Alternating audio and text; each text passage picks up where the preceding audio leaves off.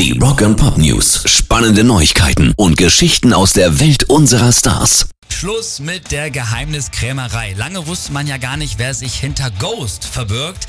Dann hat sich ja zumindest Frontmann und Mastermind Tobias Forge zu erkennen gegeben. Seine restlichen Ghouls und Ghoulettes, die er ja in seiner Band hat, die blieben aber immer schön hinter ihren Masken anonym. Aber jetzt ist auch das Geheimnis gelüftet worden. Zum Abschluss der Tour in Budapest, da gab es ein Foto mit der gesamten Band ohne Masken und die Fans haben natürlich dann gleich die ganzen Namen hinter den Gesichtern erkannt und recherchiert. Findet man jetzt alle online. Rock'n'Pop News. Am Wochenende gab es bei Julians die Versteigerung von ikonischen Sammlerstücken aus der Musikwelt und das Highlight war Kurt Cobains Gitarre, die er im Musikvideo von Smells Like Teen Spirit 1991 benutzt hat. Man hatte so zwischen 600.000 und 1,2 Millionen Dollar damit einnehmen wollen. Am Ende ging die 1969er Fender Mustang für unglaubliche 4,5 Millionen Dollar Wow. an den neuen Besitzer. Rock'n'Pop News. Wann kommt das neue The Cure Album? Diese Frage bewegt die Fans schon länger und jetzt wird es auch immer klarer.